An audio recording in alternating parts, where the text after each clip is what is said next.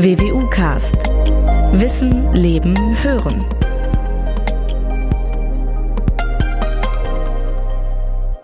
Ich gebe es gerne zu, meine Kenntnisse über das All sind stark begrenzt. Wobei es mich sehr wohl interessiert, was über mir bzw. uns so alles passiert. Ich bin beispielsweise früher immer für Mondlandungen früh aufgestanden, übrigens auch für die Boxkämpfe mit Muhammad Ali. Oder bin erst sehr spät dafür ins Bett gegangen. Und dass es heute eine private Raumfahrt gibt, eine Art Taxi ins All, irgendwie finde ich das schräg und gleichzeitig faszinierend. Aber das war es auch schon. Vielleicht noch etwas mehr dank Raumschiff Enterprise, das damals im Fernsehen lief. In der vergangenen Woche nun gab es allerdings, wie es manchmal hieß, Zitat, epochale Neuigkeiten zu diesem Thema. Die Frankfurter Rundschau schrieb beispielsweise, dass mehrere Forschungsteams einen Nachweis für eine Art Hintergrundrauschen im Universum gefunden hätten. Die Gravitationswellen könnten demnach zahlreiche Geheimnisse lüften. Es handele sich jedenfalls um eine, Zitat, bahnbrechende Entdeckung. Kommen Sie also mit auf eine hoffentlich faszinierende und bahnbrechende Reise, zu der wir uns mit diesem Podcast heute aufmachen wollen. Ich freue mich jedenfalls sehr, dass Sie wieder dabei sind. Willkommen beim BWU-Cast. Mein Name ist Norbert Robers, ich bin Pressesprecher der Universität Münster. Mein heutiger Gast war zwar noch nie, das vermute ich zumindest im Universum, aber er kennt sich dort oben sehr, sehr gut aus. Lassen Sie mich ihn zunächst kurz vorstellen. Der gebürtige Berliner Professor Dr. Kai Schmitz hat von 2005 bis 2008 an der FU in Berlin Physik studiert der Abschluss folgte 2009 an der Michigan State University in den USA. 2012 hat er am deutschen Elektronensynchrotron DESI in Hamburg promoviert. Es folgten Postdoc-Stationen in Japan, Heidelberg und im italienischen Padua. Von 2019 bis 2022 hat er im Kernforschungszentrum CERN in Genf gearbeitet. Seit 2022, genau seit Mai, ist er Professor an der WWU er leitet seitdem die Arbeitsgruppe Teilchenkosmologie am Institut für theoretische Physik. Seine Forschungsschwerpunkte sind, Achtung, jetzt folgen einige Fremdwörter, das frühe Universum, Aktionkosmologie, primordiale Gravitationswellen und PTA-Suchen nach neuer Physik. Ich freue mich sehr, dass Sie hier sind. Schön, dass Sie sich heute für diesen Podcast Zeit nehmen. Willkommen, Herr Schmitz. Ja, hallo, schön, dass ich bei Ihnen sein darf. Herr Schmitz, ich habe schon so ein paar Sachen gerade zitiert. In den vergangenen Tagen gab es einige Meldungen zu Ihrem Arbeitsbereich, Arbeitsbereich der sogenannten Teilchenphysik. Waren das für Sie besonders aufregende Tage? Ja, das waren wirklich äh, sehr aufregende Tage, Tage teilweise auch mit wenig Schlaf. Äh, Sie haben es ja gerade schon angesprochen, es gab jetzt äh, große Neuigkeiten, ähm, an denen wir auch ähm, ja mitgearbeitet haben. Das sind Ergebnisse, auf die wir ein ganzes Jahr lang in meiner Arbeitsgruppe hin hingearbeitet haben, äh, hingefiebert äh, tatsächlich. Äh, und als der große Tag dann tatsächlich gekommen war, am letzten Donnerstag, war das äh, unbeschreiblich. Äh, die Ergebnisse sind dann ähm, um 0 Uhr Weltzeit äh, veröffentlicht worden, global gleichzeitig. Das war also dann äh, 8 Uhr abends äh, bei den Kollegen in den USA und 2 Uhr morgens äh, bei uns hier in, in, Deutschland. Und ich bin tatsächlich so lange wach geblieben, äh, um zu schauen, äh, wie die Ergebnisse online gehen, wie dann die Medien ihre Artikel freischalten äh, und bin dann erst ein Stück weit später ins Bett gekommen. Das war also alles, ähm, um das nochmal deutlich zu machen, Ende Juni 2023, wo das alles äh, dann passierte. Seitdem haben Sie hoffentlich ein paar Stunden Schlaf gefunden, aber wie muss man sich da vorstellen? Haben Sie sich dann auch zu Hause privat mit Freunden über nichts anderes mehr geredet über, als über Gravitationswellen. Hat sie das so mitgenommen in gewisser Weise? Ja, also ich glaube, wenn Sie sagen über nichts anderes, dann äh, ist das vielleicht ein wenig übertrieben. Trotzdem ist es, glaube ich, so, dass äh, Freunde und Familie um das Thema nicht wirklich herumgekommen sind. Ja, ich habe das dann schon angesprochen und das, das Interesse war ja auch da. Meine Frau hat äh, auch mitgefiebert und gut, meine beiden Jungs, äh, die sind zwei und vier Jahre alt, ähm, die haben vielleicht nicht ganz nachvollziehen können, was Papa da eigentlich gerade macht, aber äh, das Wort Gravitationswellen kennen sie trotzdem schon, ja. Also und für Hintergrundrauschen sorgen Kinder ja auch auf ihre Art und ich vermute mal, dass es auch in Ihrer Arbeitsgruppe, in Ihrem Institut, mhm. äh, es, es gab kein wichtigeres Thema in diesen Tagen, oder? Ja, doch. Also wir haben versucht, das äh, Thema in, entsprechend äh, zu feiern oder ähm, äh, haben das alle gemeinsam begleitet in den letzten Tagen bei uns am Institut. Es gab dann am äh, Donnerstagabend ähm, ja eine gemeinsame Veranstaltung. Es ist ja so gewesen, dass als die großen Ergebnisse verkündet worden sind, es eine Pressekonferenz aus den USA gab. Die wurde live übertragen ähm, äh, aus der Nähe von Washington heraus äh, per YouTube. Äh, und da saßen wir zusammen äh, im Hörsaal. Äh, haben Sie haben gemeinsam verfolgt? Haben wir gemeinsam gefolgt. Äh, da waren auch Kollegen und Kolleginnen dabei, was mich äh, sehr gefreut hat. Äh, viele Studierende, ähm, auch aus den unteren Semestern, die danach zu mir gekommen sind und gesagt haben, das war ganz toll, jetzt hier mal zu sehen, ähm, wie es da Ergebnisse aus der aktuellen, aus der neuesten äh, Forschung gibt, ähm, wie solche Ergebnisse verkündet werden. Ja, und äh, angestoßen haben wir auch noch ähm, mit mit der mit einer Flasche, äh, die schon monatelang bei uns im Regal stand. Die hatte ich mal den Doktoranden dorthin gestellt und gesagt, die Flasche hier, die machen wir auf, wenn die großen Ergebnisse draußen sind. Und äh, den Moment haben wir dann am letzten Donnerstag Lassen erreicht. Sie mich raten, es war keine Flasche Geroldsteiner. Äh, es war auch keine Cola und kein Orangensaft. Ja, ähm, okay. es hat geperlt. Belassen wir es dabei. Wir, wir kommen vielleicht im Laufe oder mit Sicherheit im Verlaufe des Podcasts noch auf das eine oder andere Detail zu sprechen. Ähm, aber was genau ist passiert? Ist es tatsächlich so, wie ich eingangs geschildert habe? War es wirklich eine, Zitate, bahnbrechende Entdeckung, eine wegweisende Erfindung? Was, also ja, hat es wirklich diese Dimension? Das sind, das sind, also in dieser Formulierung bahnbrechend, äh, würde ich sagen, sind vielleicht Begriffe, mit denen dann die Medien äh, das aufgreifen und äh, beschreiben. Ähm, es ist allerdings, denke ich, äh, von der Bedeutung nicht allzu weit äh, entfernt. Also äh, wir hier in Münster haben ja durch die Uni auch eine Pressemitteilung rausgegeben, wo wir von einem Durchbruch äh, sprechen. Äh, und das würde ich auch tatsächlich so unterschreiben. Ja, es, es geht ja um Gravitationswellenphysik, darüber werden wir noch sprechen im Laufe des äh, Podcasts. Ja, äh, und die Gravitationswellenphysik äh, steckt gewissermaßen noch in den äh, Kinderschuhen. Äh, der eine oder die andere äh, mag sich sich erinnern, äh, dass es 2015 den ersten direkten Nachweis äh, von Gravitationswellen gab äh, mit Experimenten hier auf der Erde. Äh, das wurde dann 2016 angekündigt äh, und hat 2017 äh, den Nobelpreis äh, bekommen. Dafür ist der Nobelpreis in Physik äh, verliehen worden. Ähm, da ging die Reise gewissermaßen los äh, und jetzt äh, ist ein vollkommen neues Fenster äh, zum Universum aufgestoßen worden, ähm, wo unglaublich viele Dinge und auch Entdeckungen äh, noch vor uns liegen. Ähm, also uns liegt ein unglaublich spannender Weg ähm, und liegt uns voraus. Äh, und äh, einer dieser großen Meilensteine auf dem Weg, äh, den haben wir jetzt tatsächlich erreicht. Und, und äh, das ist am letzten Donnerstag angekündigt worden und das haben wir hier gefeiert in Münster. Wir kommen, wie gesagt, im Detail noch drauf zu sprechen. Einer Ihrer Forschungsschwerpunkte, ich habe es auch in meiner Anmoderation erklärt, ist das frühe Universum, also die Zeit, so stelle ich es mir zumindest vor, nach dem Urknall, der sich ja vor rund 13,8 Milliarden Jahren ereignet haben soll. Vielleicht schaffen Sie es ja tatsächlich in ein, zwei, drei Sätzen mal zusammenzufassen. Was fasziniert Sie besonders an dieser Zeit? Ja, also ich meine, ähm, die Erforschung äh, des Urknalls und der physikalischen Bedingungen im, Universum zu solch frühen Zeiten erlaubt es einem, äh, recht fundamentale Fragen anzugehen zur Beschaffenheit ähm, unserer Welt, der Natur, äh, zu den Bausteinen, aus denen alles aufgebaut ist. Ähm, das Schöne ist ja, äh, dass sich in der Physik des frühen Universums, ähm, das große Forschungsthema in meiner Arbeitsgruppe, äh, Elemente aus der Kosmologie und Teilchenphysik äh, zusammenführen lassen. Ähm, daher auch der Name der Arbeitsgruppe Teilchenkosmologie. Äh, das heißt, zu besonders frühen Zeiten im frühen Universum, direkt nach dem Urknall, äh, wie Sie angesprochen haben, lassen sich diese Disziplinen äh, gar nicht so klar äh, voneinander trennen, sondern wir können im Prinzip teilchenphysikalische Methoden äh, anwenden, um die Struktur und die Dynamik des Universums als Ganzes äh, zu beschreiben. Ja, und dann, dann kommt man recht schnell zu ähm, den großen äh, fundamentalen Fragen, was die Welt im Innersten äh, zusammenhält. Ähm, wir werden vielleicht auch noch Gelegenheit darüber weiter zu sprechen äh, ist es ja so, dass unser derzeitiges Verständnis äh, der äh, subatomaren Welt äh, auf dem sogenannten Standardmodell der Teilchenphysik äh, aufbaut.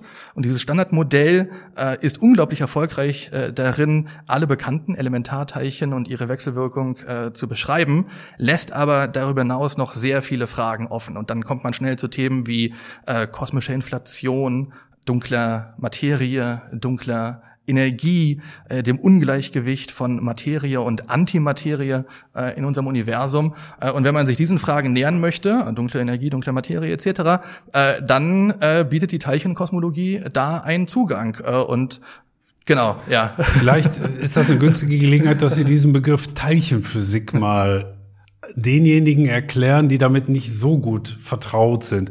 Was genau verbirgt sich dahinter? Physik können wir uns alle was darunter vorstellen. Ja. Was genau ist Teilchenphysik? Ja, Teilchenphysik ähm, versucht äh, die Bausteine und äh, die Bausteine der Natur und die Wechselwirkung dazwischen ähm, auf einer möglichst tiefen, vielleicht der tiefsten Ebene äh, zu beschreiben. Äh, man kann sich das vielleicht so vorstellen, ähm, dass es ja verschiedene Zugänge in den Naturwissenschaften gibt ähm, zu äh, Objekten auf verschiedenen Größenskalen. Ja, also die Biologie beschäftigt sich ähm, mit ähm, Pflanzen und Lebewesen, äh, die wir aus ähm, unserem Alltag kennen, auch mit der menschlichen Biologie äh, unter anderem, ja, äh, bis hin dann zur Molekularbiologie. Und dann gibt es einen fließenden Übergang hin zur Chemie, ja, die sich äh, mit äh, mit Atomen und Molekülen äh, beschäftigt. Ähm, äh, und das wiederum geht dann über in die Atomphysik. Äh, die, die den Aufbau einzelner Atome beschreibt, bis hin zur Kernphysik. Da ist man dann am äh, am Atomkern interessiert, der sich im Inneren der Atome befindet und so weiter. Also was ich hier gerade versuche, ist so eine äh, Hierarchie zu schildern, äh, wie man sich auf, ähm, wie man sich von Längenskala zu Längenskala vorarbeiten kann. Also äh, man kann sich vorstellen, man nimmt verschiedene Methoden der Naturwissenschaft ja, äh, und betrachtet das als ein großes Mikroskop, äh, mit dem man äh, immer tiefer und immer tiefer in die Materie. Und die Teilchenphysik steht dann am Ende dieser Skala, oder? Ähm, ja, in gewisser Hinsicht schon. Also sie markiert äh, in äh, diesem mikroskopischen Blick in die Natur momentan ein Punkt, äh, wo unser derzeitiges Essen, äh, unser derzeitiges Wissen erst an, an seine Grenzen stößt. Dann beschäftigen wir uns dort mit, sagt ja der Name alleine auch schon, also Teilchenphysik ähm, kann man auch als äh, Theorie oder als äh, Physik der Elementarteilchen beschreiben oder so bezeichnen. Äh, und da steckt ja im Wort Elementar schon drin, äh, dass es sich äh, bei diesen Objekten, bei den Teilchen um elementare äh, Grundbausteine äh, der Natur handelt oder handeln mag, welches der heute bekannten Elementarteilchen tatsächlich wirklich fundamental elementar ist, das können wir so mit letztendlicher Gewissheit gar nicht sagen. Das wird dann vielleicht eines Tages die weitere Forschung sogar noch zeigen. Und muss man sich das bei Ihnen, Sie haben schon angesprochen, wie, wie weit Ihr Interesse schon zurückreicht. Ähm, ist das so eine Art Klischee oder stimmt es? Sie haben schon als kleiner Junge oder als Heranwachsender gerne Raumschiff Enterprise geguckt und haben schon immer gerne in den Himmel geguckt. Ist das äh, so ein bisschen klischeehaft oder haben Sie wirklich schon als ja, Junge? Ja, also die, die Antwort auf die Frage ist nein und ja. Also Raumschiff Enterprise habe ich ähm, nicht geguckt, vielleicht äh, nicht, nicht mehr als äh, manch anderer. Ähm, das äh, ja stand bei mir nicht auf dem Fernsehprogrammplan. Ähm, aber äh, in den Himmel geguckt habe ich tatsächlich schon sehr gerne ab äh, ja, äh, frühesten Kindertagen. Äh, da kann ich glaube ich auch sagen, dass ein ja Großteil meiner Faszination kommt tatsächlich äh, von diesem Blick in den Himmel äh, als als Kind, als als Junge im Alter von äh, 10, 11, 12 Jahren. Damals hat das tatsächlich so angefangen, ja. Das heißt, da gab es schon so eine erste Zündung, so dass sie so eine gewisse Ja. Leidenschaft oder Begeisterung schon Es verspürt haben. hat mit Büchern angefangen, äh, in denen äh, unser Sonnensystem und äh, das Weltall erklärt worden ist. Die habe ich damals von meinen Großeltern bekommen. Äh, das muss so einer der allerersten Kontakt, äh, Kontaktpunkte äh, gewesen sein. Äh, und äh, seitdem hat sich das immer weiterentwickelt und ich habe nie aufgehört. Zum Beispiel weiß ich auch noch, dass ich ähm, meinen ja, mein Taschengeld äh, früh gespart habe äh, und dann als Junge im Alter von zwölf Jahren ungefähr äh, Zeitungen austragen äh, gegangen bin bei uns in der Nachbarschaft. Ja, das waren so, so Werbeprospekte. Habe dafür einen kleinen äh, Lohn bekommen. Äh, das habe ich gespart und das ist am Ende in mein erstes eigenes Teleskop äh, geflossen. Meine Eltern haben auch noch mal dann ähm, ja vielleicht den gleichen Betrag oben drauf getan, so dass in der Summe äh, das Geld vorhanden war für das Fernrohr. Ähm, und dann bin ich quasi zum, zum Amateurastronomen geworden. Bin auch zur Sternwarte gegangen äh, in Berlin äh, und diese Faszination hat mich nicht mehr losgelassen. Hat sich ja gelohnt, würde ich sagen. Ja, also konnte man natürlich nicht wissen, äh, dass, dass das dann äh, solche Ausmaße annehmen würde und ich eines Tages äh, hier bei Ihnen sitze als äh, Professor an der Uni Münster und über die Entdeckung des Gravitationswellenhintergrundes äh, spreche. Ähm, aber die Faszination und Begeisterung Begeisterung hat mich über all die Jahre hinweg getragen. Großartig. ähm, Nochmal zum Thema Urknall. Vor 13,8 Milliarden Jahren. Wir können natürlich jetzt nicht über alle Details sprechen, aber um uns Zuhörern vielleicht mal eine grobe Vorstellung zu geben, was wissen wir über diesen Urknall? Was wissen wir vor allem aber nicht über diesen Urknall? Wissen wir sehr viel über ihn und was dann passiert ist? Oder würden Sie heute sagen, das meiste wissen wir immer noch nicht? Ja, äh, das ist eine, eine sehr gute Frage und äh, man kann zum einen sagen, dass wir ähm, mittlerweile doch sehr, sehr viel wissen. Ähm, also die Kosmologie hat in den letzten Jahren und Jahrzehnten eine unglaubliche Entwicklung äh, durchgemacht und hat sich ähm, von ja, äh, einer Wissenschaft mit großen Unsicherheiten zu einer Präzisionswissenschaft äh, weiterentwickelt, in der es möglich ist, exakte Wissenschaft äh, zu betreiben, Fragen präzise zu formulieren und darauf auch präzise Antworten äh, zu geben. Ähm, da ist es möglich, tatsächlich Beobachtungen mit Prozentgenauigkeit äh, durchzuführen. Ähm, das stimmt auf jeden Fall. Also die Kosmologie ist heutzutage eine Präzisionswissenschaft. Gleichzeitig ist es aber auch so, ähm, dass wir äh, viele ähm, Bestandteile unseres Universums dann am Ende doch nicht so gut verstehen. Es gibt dort, hatte ich schon erwähnt, ähm, die dunkle Materie und die dunkle Energie. Äh, in gewisser Hinsicht passen die, sind die ja ähm, sehr erfolgreiche Bestandteile unseres kosmologischen äh, Modells ähm, und damit lassen sich äh, viele Dinge recht gut äh, verstehen, wie zum Beispiel die Strukturbildung im Universum. Das lässt sich auch in einem Computer tun, um dort dann numerische Simulationen durchführen, durchzuführen, die dann kleine Universen im Computer entstehen lassen. All das ja passt, passt. das ist mit einigem Erfolg möglich. trotzdem ist es aber so, dass nicht ganz, es nicht klar ist, was sich dahinter verbirgt, ja, und das spiegelt sich auch im Namen wieder, also äh, dunkle Materie.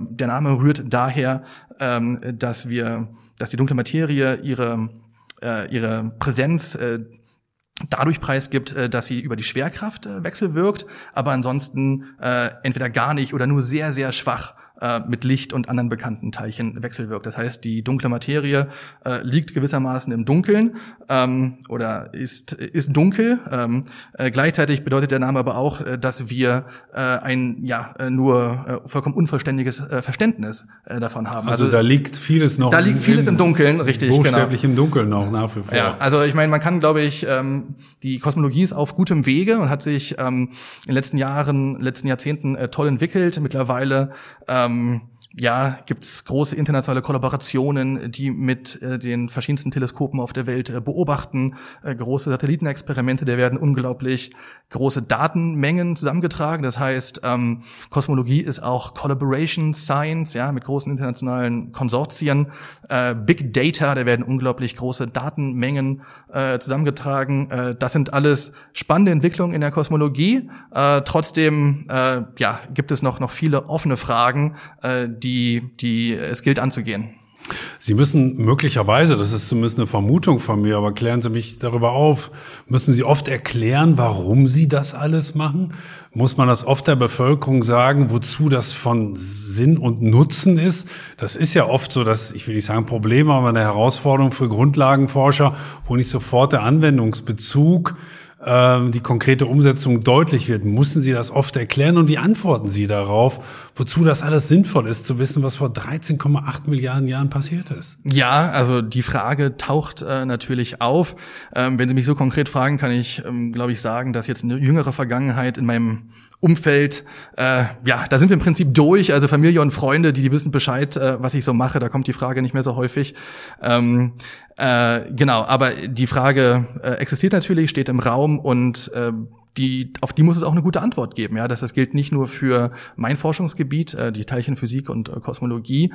Ich denke, ja, in der Wissenschaft, wenn Grundlagenforschung äh, betrieben wird, ähm, dann muss man sich überlegen, ähm, welche Erkenntnisse erhoffen wir uns davon?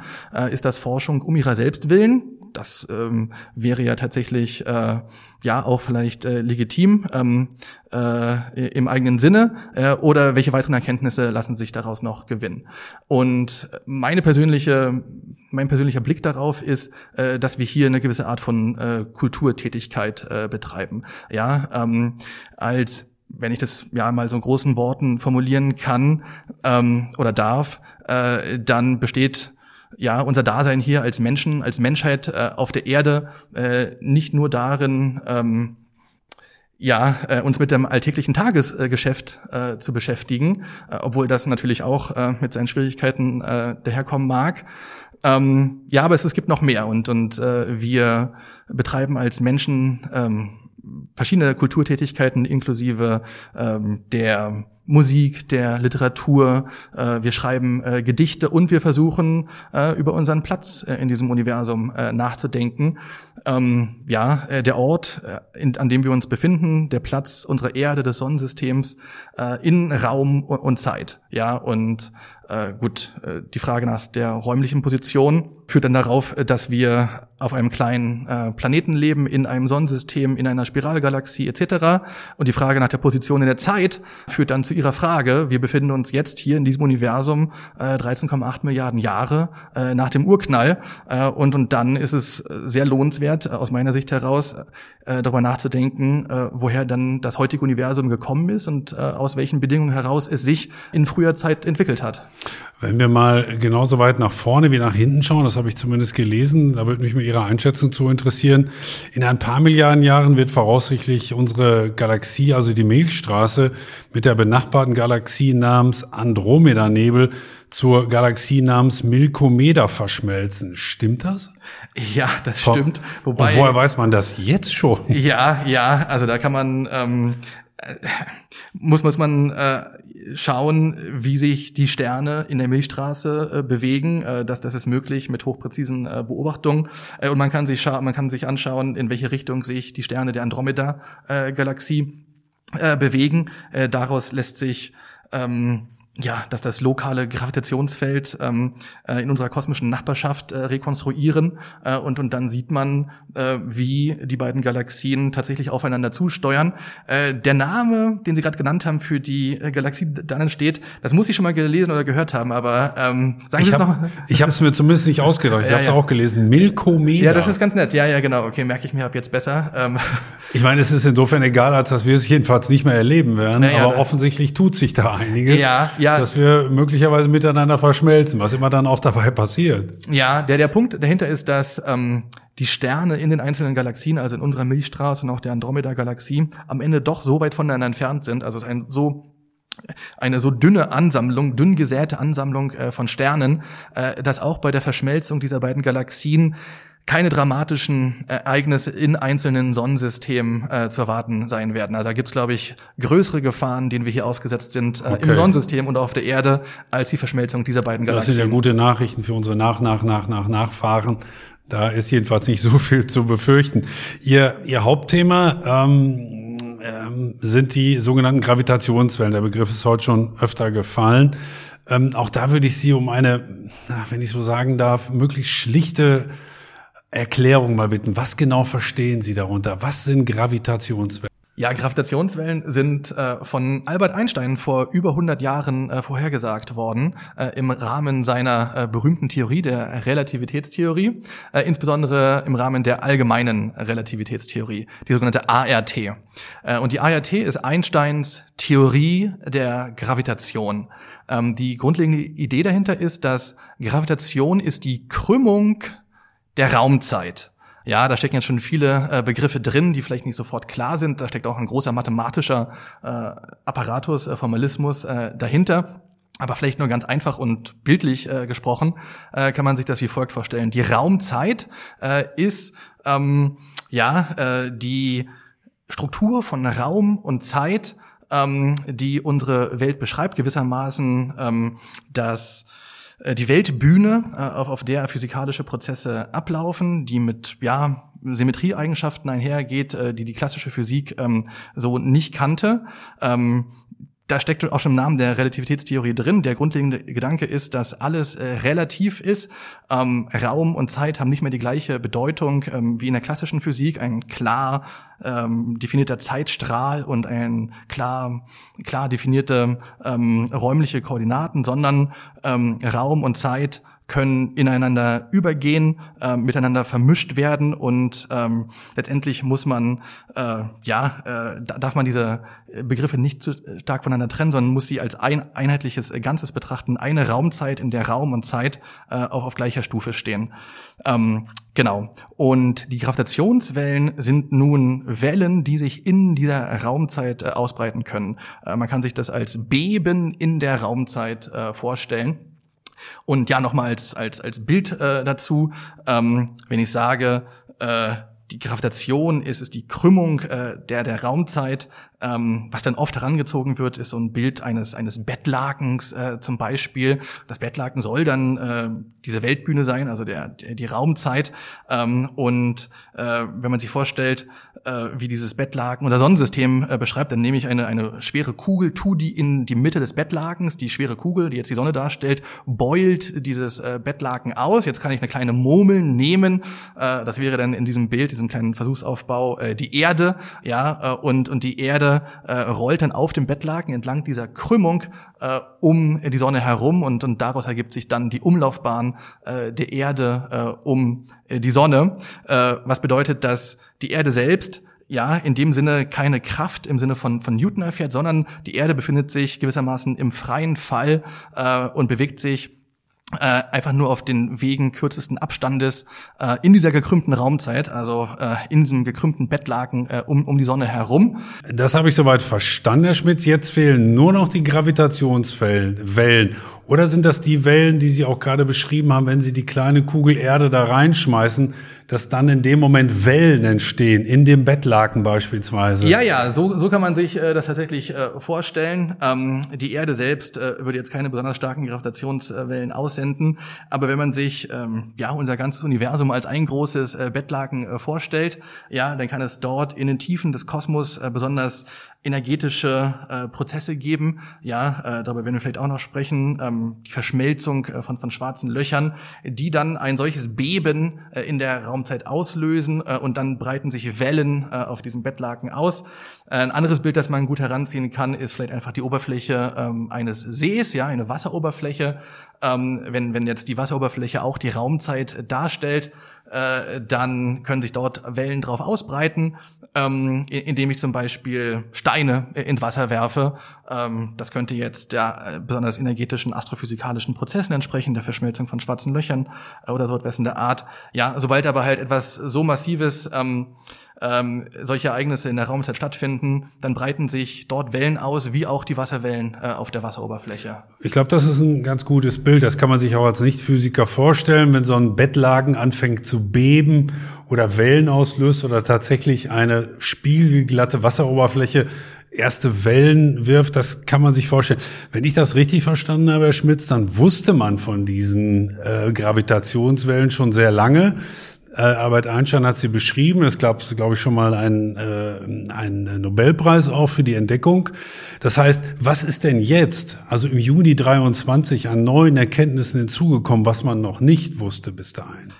Ja, äh, das stimmt. Also die Physik der Gravitationswellen hat eine lange Geschichte und äh, ein großer Durchbruch in dem ganzen Feld war tatsächlich die erste Entdeckung, äh, erste direkte Entdeckung von Gravitationswellen in sogenannten Interferometer-Experimenten hier auf der Erde.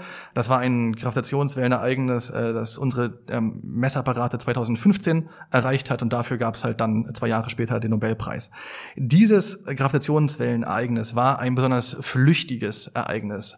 Äh, und auch weitere Ereignisse, die danach äh, aufgespürt worden sind, waren flüchtige Ereignisse in dem Sinne, äh, dass die Gravitationswellen aus den Tiefen des Alls kommen, ähm, bis hin zum Sonnensystem, äh, dann äh, für einen Bruchteil einer Sekunde vielleicht nur sich in unseren Messgeräten befinden äh, und dann aber auch wieder weiterziehen und das Gravitationswellenereignis vorbei ist. Ja, ähm, und was jetzt allerdings angekündigt wurde oder vermeldet wurde in den letzten Tagen, ist, dass es darüber hinaus äh, auch ein Gravitationswellenrauschen gibt, äh, das das gesamte Universum äh, durchzieht. Also das ist ein Hintergrund, ein Hintergrundrauschen aus Gravitationswellen, das nicht so flüchtig ist, wie ich das gerade beschrieben habe, äh, sondern das uns permanent erreicht, zu allen Zeiten und aus allen Richtungen. Das ist ein wesentlicher Unterschied. Ein zweiter wesentlicher Unterschied ist, dass die Experimente, für die es dann 2017 den Nobelpreis gab, haben Gravitationswellen ähm, bei bestimmten Frequenzen, ja, mit bestimmten Schwingungsperioden äh, nachgewiesen. Äh, das war damals ganz nett, weil das waren äh, Frequenzen, die man äh, auch umwandeln kann oder übertragen kann in ein Signal ähm, äh, für äh, Schallwellen. Da kann man sich überlegen, wenn das Gravitationswellensignal ein äh, Schallwellensignal wäre, es ist kein Schallwellensignal, aber wenn es doch eins wäre mit diesen Frequenzen und diesem Frequenzspektrum, wie klänge das dann? Ja, und äh, das hat dann damals diese Gravitationswellenereignisse, für die es Nobelpreis gab, äh, liefern dann das sogenannte Chirp-Signal. Das klingt wie ein zwitschernder äh, Vogel. Ähm, das ist damals auch oft abgespielt worden. Das ist ein Whoop. Ja, da kann man gewissermaßen wirklich hören, ähm, wie uns das ähm, Signal erreicht und, und wie zwei schwarze Löcher miteinander verschmelzen. Das sind also Frequenzen im Audiobereich. Das fängt bei 10 Hertz an und, und geht äh, bis hin zu äh, bis zu Kilohertz. Ähm, was neu ist an der Meldung aus der letzten Woche ist, also erstens ist es ein Hintergrundrauschen, das war der erste Unterschied. Und der zweite Unterschied ist, dass es bei deutlich niedrigeren Frequenzen angesiedelt ist. Wir sprechen da über Schwingungsperioden äh, von Jahren bis Jahrzehnten. Also eine Gravitationswelle, die zu diesem Hintergrund beiträgt, ähm, die schwingt nicht ja, äh, 10 oder 100 oder 1000 Mal in der Sekunde, sondern die schwingt vielleicht einmal alle paar Jahre bis hin zu einmal alle Jahrzehnte. Was schließen Sie daraus?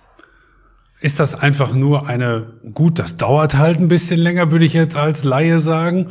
Aber wie bewerten Sie das als Physiker? Was, was, was schlussfolgern Sie aus diesem Wissen? Ja, also da muss man erstmal festhalten, äh, dass wir ja in der Sprache der Physik ein neues Frequenzband äh, aufgemacht haben. Äh, das kennen wir ja vielleicht auch aus äh, dem Ele äh, elektromagnetischen äh, Spektrum, äh, das ja von langwelligen Radiowellen äh, über das sichtbare Licht hin bis zu äh, zur Gammastrahlung reicht.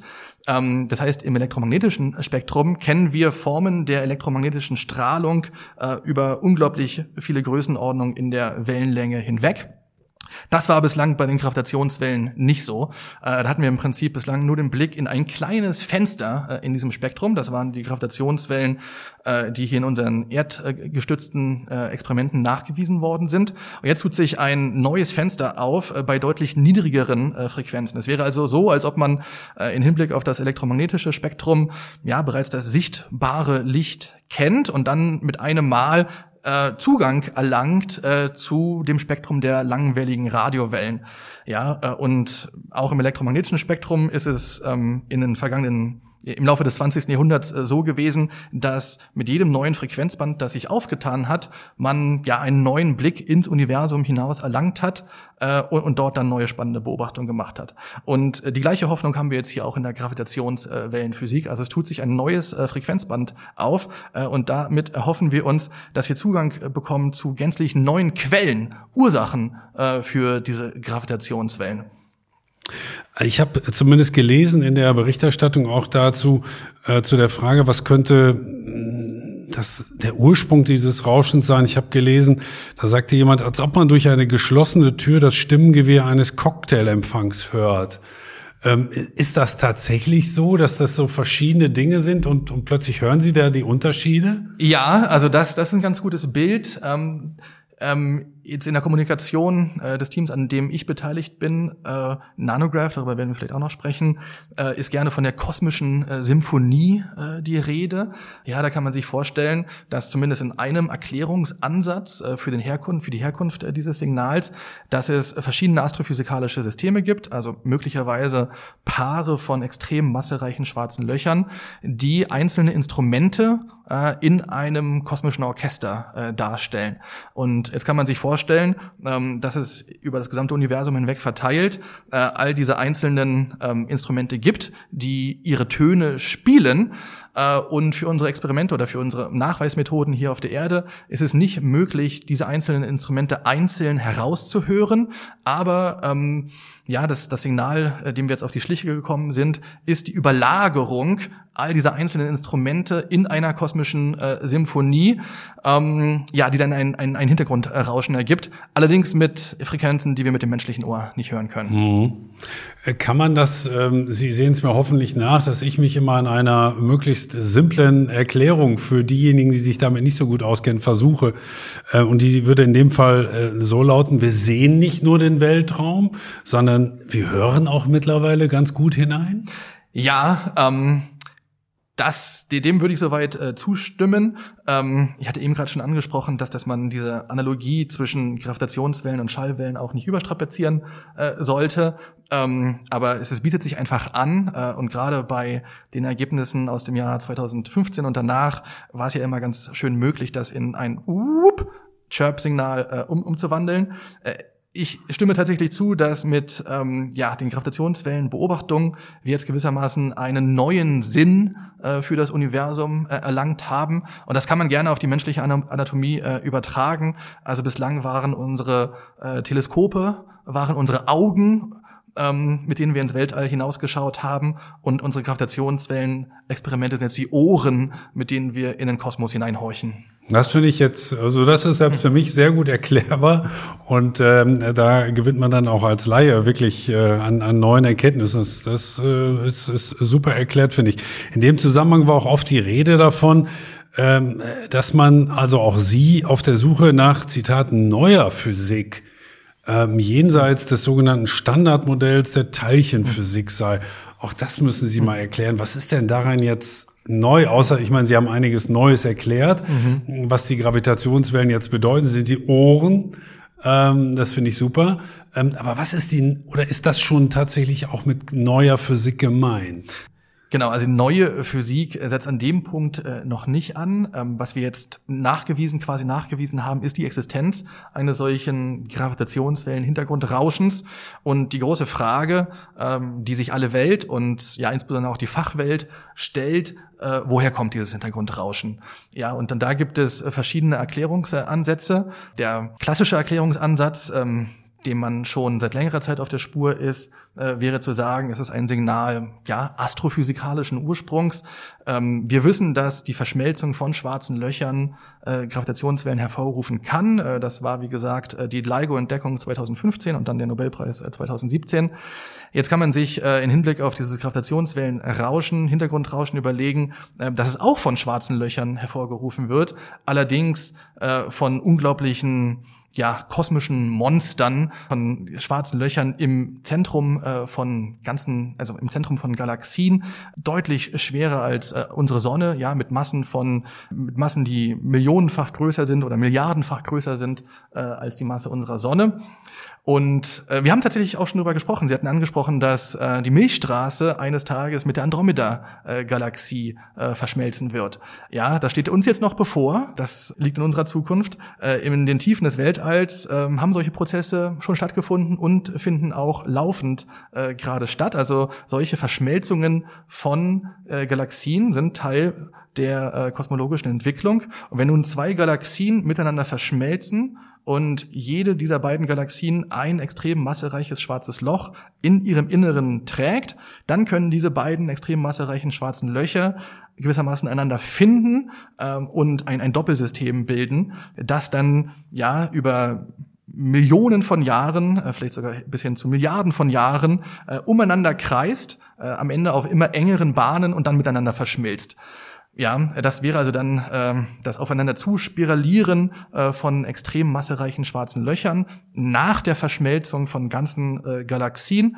Äh, und wenn es von solchen Systemen ausreichend äh, viele gibt in unserem Universum, dann können diese äh, Paare aus, aus äh, kosmischen Monstern äh, einen Gravitationswellen-Hintergrundrauschen äh, erzeugen. Ja, das ist äh, klingt schon äußerst äh, fantastisch, ja, und nach Science Fiction ist aber äh, die, würde ich sagen, etwas äh, ja ähm, die äh, etwas weniger exotischere äh, Erklärung.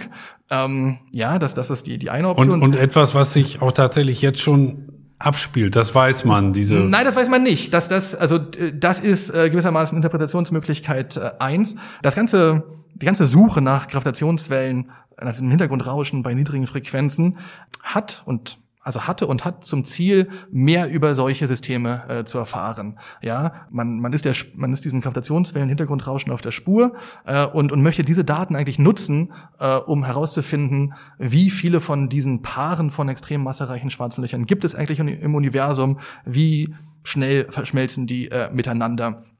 Genau.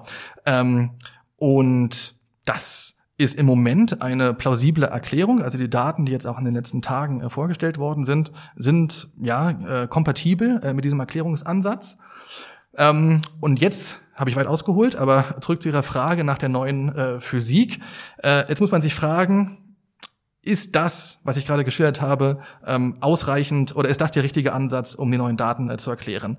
Äh, und, und jetzt besteht die zweite Möglichkeit äh, darin, äh, dass es neben diesem Beitrag aus den, äh, von den schwarzen Löchern auch noch einen Urgravitationswellenhintergrund äh, gibt äh, aus den frühesten Momenten äh, des Universums. Ähm, das ist vergleichbar zum Beispiel mit der kosmischen Hintergrundstrahlung. Äh, das ist eine Strahlung aus dem frühen Universum, äh, gewissermaßen das Nachglühen äh, des Urknalls. Ja, wenn man diese Hintergrundstrahlung, die kosmische Hintergrundstrahlung ähm, kartiert äh, am Himmel, dann bekommt man gewissermaßen ein Babyfoto äh, des Universums. Also wir haben eine Karte, ein Babyfoto des Universums im jungen Alter von schlanken 380.000 Jahren. Ja, das ist die kosmische Hintergrundstrahlung, ähm, bestehend aus ähm, ja, Photonen, Mikrowellenstrahlung. Äh, und jetzt die Alternative äh, zur Erklärung des Gravitationswellen-Hintergrundrauschens wäre, dass es darüber hinaus auch noch äh, diesen Urgravitationswellenhintergrund gibt. Ähm, ja, ganz analog äh, zur, zur kosmischen Hintergrundstrahlung, ein Hintergrundrauschen ähm, der Gravitation, ein gewissermaßen ein, ein, ein Urkräuseln äh, der, der Raumzeit, äh, das der Raumzeit mitgegeben wurde äh, im Moment der Entstehung, äh, im Moment des Urknalls.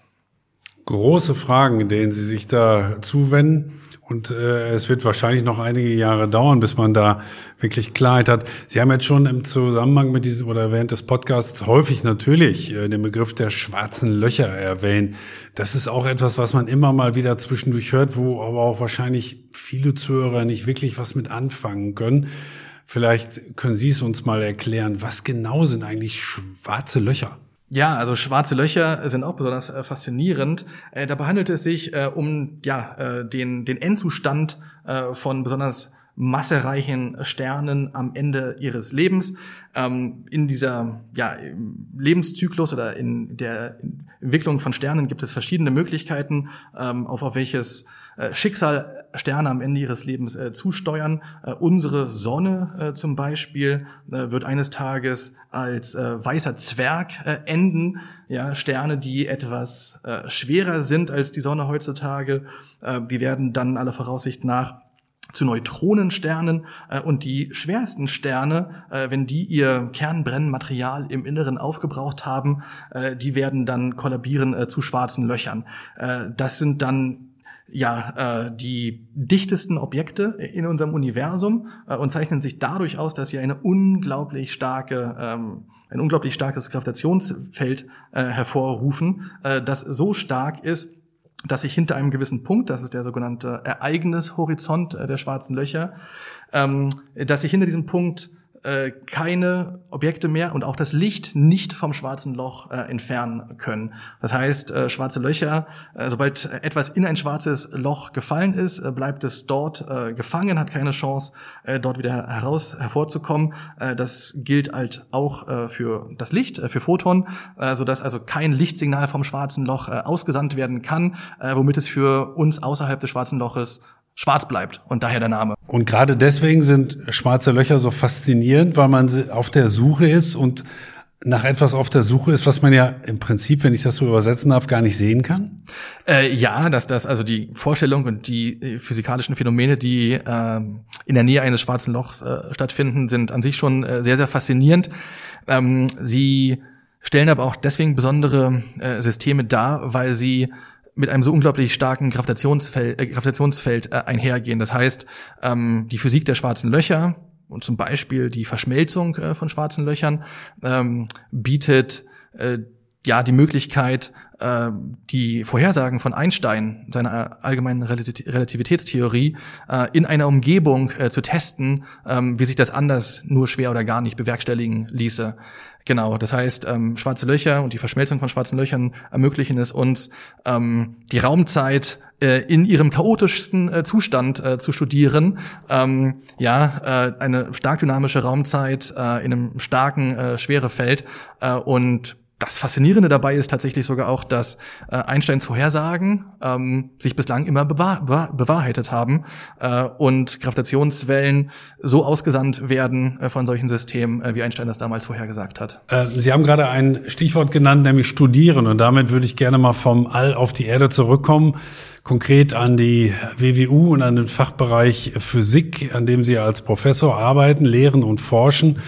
Ähm, Sie haben viele Masterstudierende, wenn ich das gesehen habe. Mit welchen Erwartungen gehen heute diese Studierenden in ihr Studium, auch vielleicht mit welchen Berufshoffnungen? Und ähm, wie, wie gehen Sie Ihr Studium an? Worauf spekulieren Sie? Wollen die meisten in der Wissenschaft bleiben? Haben andere auch andere Vorstellungen? Ich vermute, dass das sehr individuell ist. Aber was hören Sie so von den Physikstudierenden? Ja, ich stimme hinzu, das ist äh, am Ende recht äh, individuell. Ähm, äh, trotzdem, ja, hört man ja doch hier und da, äh, was die Studierenden äh, motiviert und welche Vorstellungen sie sich haben, äh, davon haben, äh, wie es nach dem Physikstudium weitergeht, weitergehen kann. Ähm, da gibt es zum einen die, die begeistert sind für die Themen. Ähm, da erkenne ich mich vielleicht dann auch selbst wieder in, in jüngeren Jahren, die darauf abzielen, dann vielleicht in der Forschung zu bleiben, ja und ähm, vielleicht sogar auch in der Grundlagenforschung dann ähm, neue Erkenntnisse zu erzielen, tiefer, tiefere Einblicke zu erlangen äh, in, in, die, äh, in die Natur. Äh, dann aber auch ja viele Studierende, äh, die vielleicht in dem Semester, in dem sie sich jetzt gerade befinden, noch gar keine endgültige Entscheidung äh, getroffen haben. Ja, das sind dann Studierende, denen machen die Themen Spaß, die aber auch wissen, ähm, dass es viele Möglichkeiten gibt dafür, ähm, wie es nach dem Studium äh, weitergehen kann. Also es bleibt natürlich die Option äh, der Forschung. Ähm, das Tolle am Physikstudium äh, ist ja, dass, dass man ähm, zu einer Art Schweizer Taschenmesser äh, ausgebildet wird, ja, ähm, dass dass man gewisse Formen des Problemlösens äh, erlernt, äh, die einen dann äh, vielseitig einsetzbar machen äh, in verschiedenen äh, Bereichen. Äh, und insofern ist es am Ende vielleicht gar nicht so wichtig, wenn sich jetzt ähm, jemand dazu entscheidet, nach dem Physikstudium in die Wirtschaft zu gehen, mit welchen konkreten Themen äh, man sich in der Masterarbeit äh, beschäftigt hat. Natürlich kann es da auch dann gerne thematische Überschneidungen geben. Ähm, das Wichtige dabei ist jedoch, dass ähm, ja Physiker und Physikerinnen eine gewisse Form des analytischen Denkens erlernen, erlernen eine gewisse Form äh, des Problemlösens, äh, eine Form, die sich dann ja äh, später im Berufsleben äh, sehr nützlich macht äh, und vielseitig einsetzbar ist. Äh, und insofern kenne ich das äh, auch aus dem eigenen Bekanntenkreis, äh, andere äh, Weggefährten, äh, mit denen ich anfänglich gemeinsam studiert habe, die aber dann äh, aus der Physik in die Wirtschaft gegangen sind und heutzutage in äh, ganz unterschiedlichen äh, Berufen tätig sind äh, und damit und sich dort nicht mehr mit den ursprünglichen Themen beschäftigen, aber vielleicht noch äh, ähnliche Problemlösungsansätze verfolgen wie damals im Studium. Und so würden Sie auch die, wenn, wenn ein Student Sie anspricht, auch entsprechend beraten, dass man das erstmal auf sie zukommen lassen soll, vielleicht erstmal die Begeisterung für dieses Fach auch weiter auslebt und dann mal schaut, was auf einen zukommt, weil man als Schweizer Taschen, Taschenmesser äh, vielleicht doch noch die eine oder andere Option haben wird später, die man jetzt vielleicht noch nicht erahnt? Ja, ich denke, das kann man sich äh, während des Studiums der Physik tatsächlich ähm, so erlauben. Äh, es besteht in der Hinsicht würde ich persönlich sagen, äh, kein, kein Druck, sich dort äh, unnötig, äh, besonders früh festzulegen. Wenn man eine gewisse Vision hat, dann schadet das sicherlich nicht. Also wenn man sagt, ich brenne für Thema XY, zum Beispiel die Gravitationswellen, dann, dann hilft das natürlich bei der Kurswahl und dann ähm, kann man schauen, dass man versucht, dort einen besonders stringenten Weg hinzulegen. Ähm, es ist aber tatsächlich so, dass ja das Physikstudium viele Möglichkeiten eröffnet und ja, ähm, man im Laufe des Studiums erstmal schauen sollte, ähm, welche Aspekte einen besonders äh, interessieren und, und dann mit mehr Wissen äh, eine fundiertere Entscheidung äh, treffen kann. Und weil Sie nach Beratung äh, gefragt haben, ja, also in den Gesprächen, die ich führe, versuche ich äh, das so zu vermitteln ähm, und versuche dabei auch gleichzeitig aufzuzeigen, ähm, ja, äh, welche Möglichkeiten die akademische Karriere, die akademische, die akademische Laufbahn bietet äh, und welche Risiken äh, damit äh, einhergehen. Ähm, es ist ja tatsächlich so, dass man im Anschluss an die Promotion ähm, mit allergrößter Wahrscheinlichkeit nicht sofort eine feste Stelle äh, bekommen wird. Ähm, das ist ja auch in der Öffentlichkeit ein breit diskutiertes äh, Thema. Ähm, nach der Promotion ähm, ja, bietet die wissenschaftliche Laufbahn erst einmal äh, viele Unsicherheiten und Unwägbarkeiten äh, und macht es vielleicht auch nicht einfach, bestimmte Dinge unter einen Hut zu bringen äh, wenn man ja ähm, äh, vielleicht äh, sich überlegt, an welchen Orten man gerne leben möchte, äh, wenn man schaut, äh, wie das äh, mit ähm, ja, äh, Planungen im Privaten äh, zusammenpassen äh, kann, passen soll. Ja, also da gibt es natürlich dann ähm, viele offene Fragen, Unwägbarkeiten, große Risiken. Ähm, äh, und das darf man nicht verschweigen. Also wenn man mit jungen Leuten spricht äh, und, und äh, präsentiert, welche Möglichkeiten bestehen in der Wissenschaft äh, und außerhalb, ähm, dann muss auch immer zur Sprache kommen, äh, dass die akademische Laufbahn mit gewissen Risiken verbunden ist. Kommen wir zum Schluss, Herr Schmitz, nochmal auf die letzte Woche zurück, die letzte Juniwoche 2023, die Sie so beeindruckt und äh, auch äh, beschäftigt hat. Meine Vermutung ist, die wird Ihnen noch lange in Erinnerung bleiben, oder? Ja, ich, ich denke schon. Ähm, vor allem, das hat jetzt hier jemand aus unserem Team in den USA so formuliert, all das, was bislang vorgestellt wurde, ist nur äh, das Ende dieser ersten Stufe, das, das the, the end of the beginning, äh, hat sie gesagt. Ähm, das heißt, wir haben jetzt dieses Fenster aufgestoßen äh, zum Universum und haben jetzt ähm, ja, äh, wir haben gewissermaßen unsere Gravitationswellenantenne äh, in Betrieb genommen ähm, und das ganze Forschungs- und Beobachtungsprogramm äh, geht gewissermaßen jetzt erst los. Äh, das heißt, da liegen jetzt noch ähm, nicht nur Wochen und Monate, da liegen Jahre und Jahrzehnte an Arbeit äh, vor uns, äh, auf die ich mich sehr freue. Da bin ich mal gespannt. Ich darf Sie vielleicht nochmal zum nächsten Podcast einladen, kurz bevor unsere Galaxie mit der anderen Galaxie sich vereinigt. Dann können wir vielleicht noch mal ein weiteres Thema ansprechen. Ähm, das war auf jeden Fall ein sehr interessanter äh, Podcast, ein sehr interessantes Gespräch. Es ging heute um Teilchenkosmologie, das Herr Schmitz ähm, als äh, Kulturtätigkeit bezeichnet. Da wir haben viel oder Sie haben vor allem viel über unseren Platz in Raum und Zeit nachgedacht und uns daran teilhaben lassen, einen Einblick in die sogenannte kosmische Symphonie gegeben. Was ich sehr schön fand, ist, dass ähm, mit den Gravitationswellen, wie Sie das beschrieben haben, eben, dass die Teleskope, die uns zur Verfügung stehen, schon lange die Augen ins Universum sind und die Gravitationswellen und die, das Hintergrundrauschen eben unsere Ohren jetzt ins Universum sind. Ich danke Ihnen sehr für Ihren Besuch und vielen Dank für Ihre Erläuterung, Kai Schmitz. Ja, vielen Dank für die Einladung, hat mir sehr viel Spaß gemacht.